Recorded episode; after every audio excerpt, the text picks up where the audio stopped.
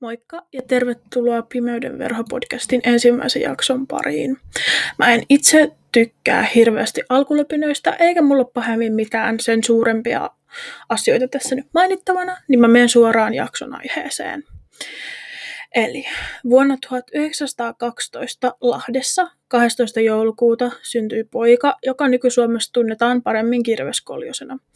Toivo Harald Koljosen lapsuudesta tai nuoruudesta ei löydy paljonkaan tietoa.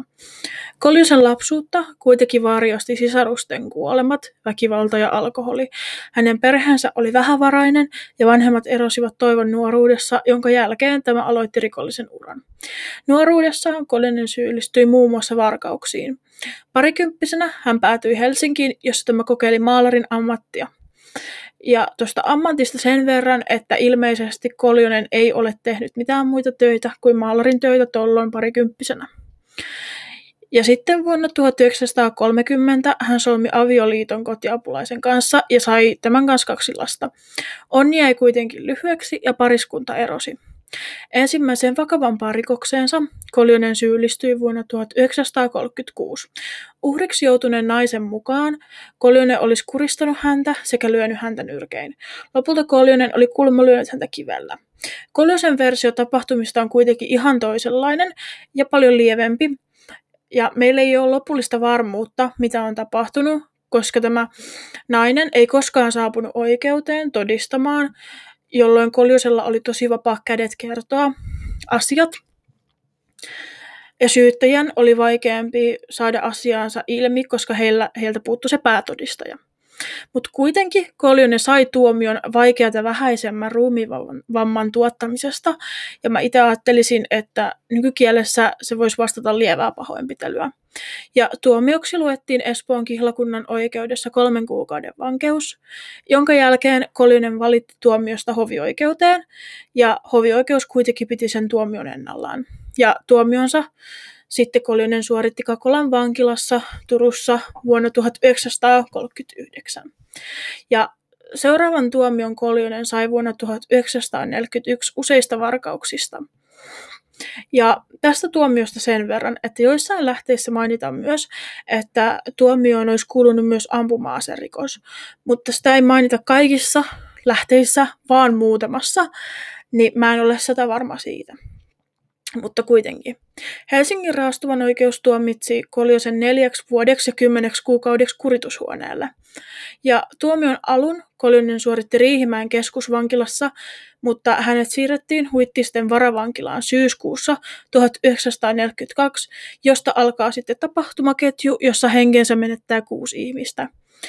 Koljonen alkoi Huittisten varavankilassa ollessaan suunnitella pakoa, ja avukseen hän sitten sai kaksi juuri vapautumassa olevaa vankitoveriaan, ja hän lupasi näille palkkioksi kymmenen tuhatta markkaa. Ja tästä hyvästä vankitoverit hankki hänelle ruokaa, tupakkaa ja siviilivaatteet, mutta itse paon Koljonen suoritti maanantaina viidestoista maaliskuuta tuhatyhdeksänsataaneljäkymmentäkolme, kun hän oli työskentelemässä vankilan metsätyömaalla lähellä Huittisten ja Köyliön rajaa. Metsätyömaan saha hajosi, jolloin Koljonen sai syyn lähteä työkaluvarastolle, jolloin vartijan huomion herpaannuttua Koljonen otti jalat alleen ja pääsi pakoon. Ja tämä Koljosen pako huomattiin tosi myöhään, ja Koljonen oli siinä vaiheessa saanut jo pitkän etumatkan. Ja seuraavana päivänä, seuraavan päivän iltana Koljonen olikin sitten jo päätynyt Huittisten Karhinjämeen. Illan hämärtyessä yöhön kuudestoista maaliskuuta hän päätyi Hakasen perheen ovelle pyytämään yösijaa. Kuitenkin, koska Koljosen paosta oltiin puhuttu jo radiossa, talon isäntä tunnisti tämän ja totesi tälle, että kyllähän Koljoselle yösija hankkii, viitaten ilmeisesti siis siihen, että hän soittaa virkavaltaa paikalle. Tämän jälkeen Koljonen pakeni läheisen metsään, mutta hän kuitenkin jäi sinne metsään tarkkailemaan tilaa ja huomasi, että talossa on muitakin asukkaita, ja asiat siitä alkoi mennä pahasti vikaan. Aamuyöllä seitsemästoista maaliskuuta talon isäntä Kalle Hakanen heräsi omituisiin ääniin. Lähtiessä talon tupaan hän törmäsi Koljoseen, joka oli kurottamassa kuivumassa olleita leipiä. Tällä kertaa Koljonen ei paennut, vaan talon isännän yrittäessä lähestyä häntä Koljonen löi tätä kirveellä. Ensimmäinen isku osui käteen, jonka jälkeen Koljonen löi häntä vielä päähän ja ylävartaloon. Lopulta isäntä kuoli tuvan lattialle. Tämän jälkeen tarkkaa tietoa ei ole, milloin kukakin on surmattu, mutta oletetaan, että seuraavana olisi surmattu talon emäntä, viisikymmentävuotias Anna-äiti, ja hänkin löytyi myös tuva, tuvan lattialta kuolleena. Ja Anna oli ilmeisesti laittanut paljon vastaan Koljoselle.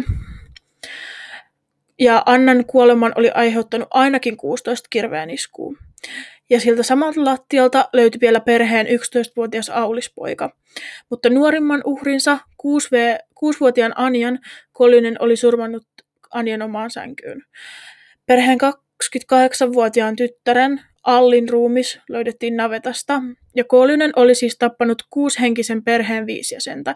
Ja tähän perheeseen kuului siis vielä yksi täysi-ikäinen poika, mutta tämä oli tapahtumien aikaan sodassa. Kuitenkin Koljosella oli vielä yksi uhri, Anna Mäkinen, joka oli naapurin talon emäntä ja saapunut talolle ilmeisesti hakemaan maitoa ja kohdannut tässä Koljosen. Surmien jälkeen Koljonen pakoili virkavaltaa vielä kaksi viikkoa, kunnes hänet tavoitettiin Sääksmäen kunnan Viranmaan kylässä. Tässä vaiheessa Koljosta syytettiin vankilapausta ja kuudesta murhasta. Ja tästä tapahtumaketjun jälkeen lähtee se mun itseni mielestä melkeinpä mielenkiintoisin osuus, eli tuomio. Ja näitä Koljosen tekemiä rikoksia käsiteltiin sitten välikäräjillä Huittisissa yhdeksästoista huhtikuuta tuhatyhdeksänsataaneljäkymmentäkolme, ja se istunto kesti kaksitoista tuntia. Todistajia oli kolmekymmentäyksi, ja oikeuden puheenjohtaja oli Tyrvään kihlakunnan tuomari Juho Ilmari Saloheimo. Ja asianomistajina korvauksia vaati ainoastaan tämän Hakasen perheen ainoa eloon jäänyt poika. Ja Koljonen sai sitten rikoksen uusijana tehdystä karkaamisesta vuoden vankeuden, törkeästä varkaudesta vuodeksi kuritushuoneeseen sekä kuudesta murhasta, joista kaksi oli tehty samalla teolla ryöstön tapaisen varkauden ja säännöstelymääräysten rikkomisen kanssa, kustakin kuolemantuomio. Ja tämä kuolemantuomio oli sen takia voimassa, koska oli sotatila ja se mahdollisti sen. Ja samalla sitten Koljonen menetti kansalaisluottamuksensa ainiaksi. Ja hänet määrättiin myös maksamaan erilaisia korvauksia kaksikymmentäkaksituhatta markkaa. Ja Koljosen katsottiin toimineen täydessä ymmärryksessä, mutta Koljonen ei kuitenkaan saanut virallista mielentilatutkimusta, mikä on mun itseni mielestä henkilökohtaisesti tosi kyseenalaista. Öö, mutta oikeuden päätöksestä sitä surmatyötä pidettiin erityisen raakana, mitä se olikin, ja julmana, ja sen tekotavan ja uhrien määrän vuoksi, ja siksi, että uhreista kaksi oli lapsia. Mutta tuomioankaruuteen on uskottu vaikuttavan myös sen teon paikkakunnalla aiheuttama kiihtynyt mieliala, koska siellä oltiin tosi aggressiivisia sen asian suhteen ja tosi vahvasti sitä mieltä, että Koljonen ansaitsee kuolemantuomion. Mutta kun Koljonen yritti hakea tuomionsa muutosta, niin hovioikeus ja korkein oikeus ei suostunut muuttamaan tuomiota, ja sen hetken presidentti Risto Ryti hylkäsi myöskin Koljosen armon, armahdusanomuksen, ja sattumoisin hänkin oli Huittisista. Ja Turun maan suojeluskuntapiiri määrättiin panemaan kuolemanrangaistus täytäntöön. Ja nämä Koljosen pakoa avustaneet kaksi vankia sai seitsemän kuukauden vankeustuomion. Ja heitä ei voitu edes välillisesti laittaa syyllisiksi näihin kuolemiin, koska ne oli todistettavasti molemmat surmatöiden tapahtuessa kotipaikkakunnillaan Pohjanmaalla. Ja ainoaksi rikosnimikkeeksi heidän osaltaan jäi ehdonalaismääräysten rikkominen. Ja Koljosen kuolemantuomio laitettiin täytäntöön ampumalla lokakuussa tuhatyhdeksänsataaneljäkymmentäkolme nykyisin Turun kaupunkiin kuuluvassa Maarian kunnassa sijainneella Kärsämäen ampumaradalla. Ja sen teloituksen suoritti Turun maan suojeluskuntapiirin teloituskomppania. Ja samalla kerralla ammuttiin myös kaksi puna-armeijan desanttia, jotka olivat jääneet kiinni Halikossa saman vuoden maaliskuussa ja jotka sotaoikeus oli tuominnut vakoilusta kuolemaan. Tässä oli tämä Koljosen tapaus, ja ensinnäkin mä haluaisin kiittää kaikkia, jotka tätä kuuntelee, Ja toisekseen mä oon tosi pahoillani, että tää laatu ei ole mikään mahtava ja siitä, että mä äänkytän tosi paljon. Mutta tää mä kuitenkin yritän koko ajan päästä parempaan lopputulokseen vähitellen.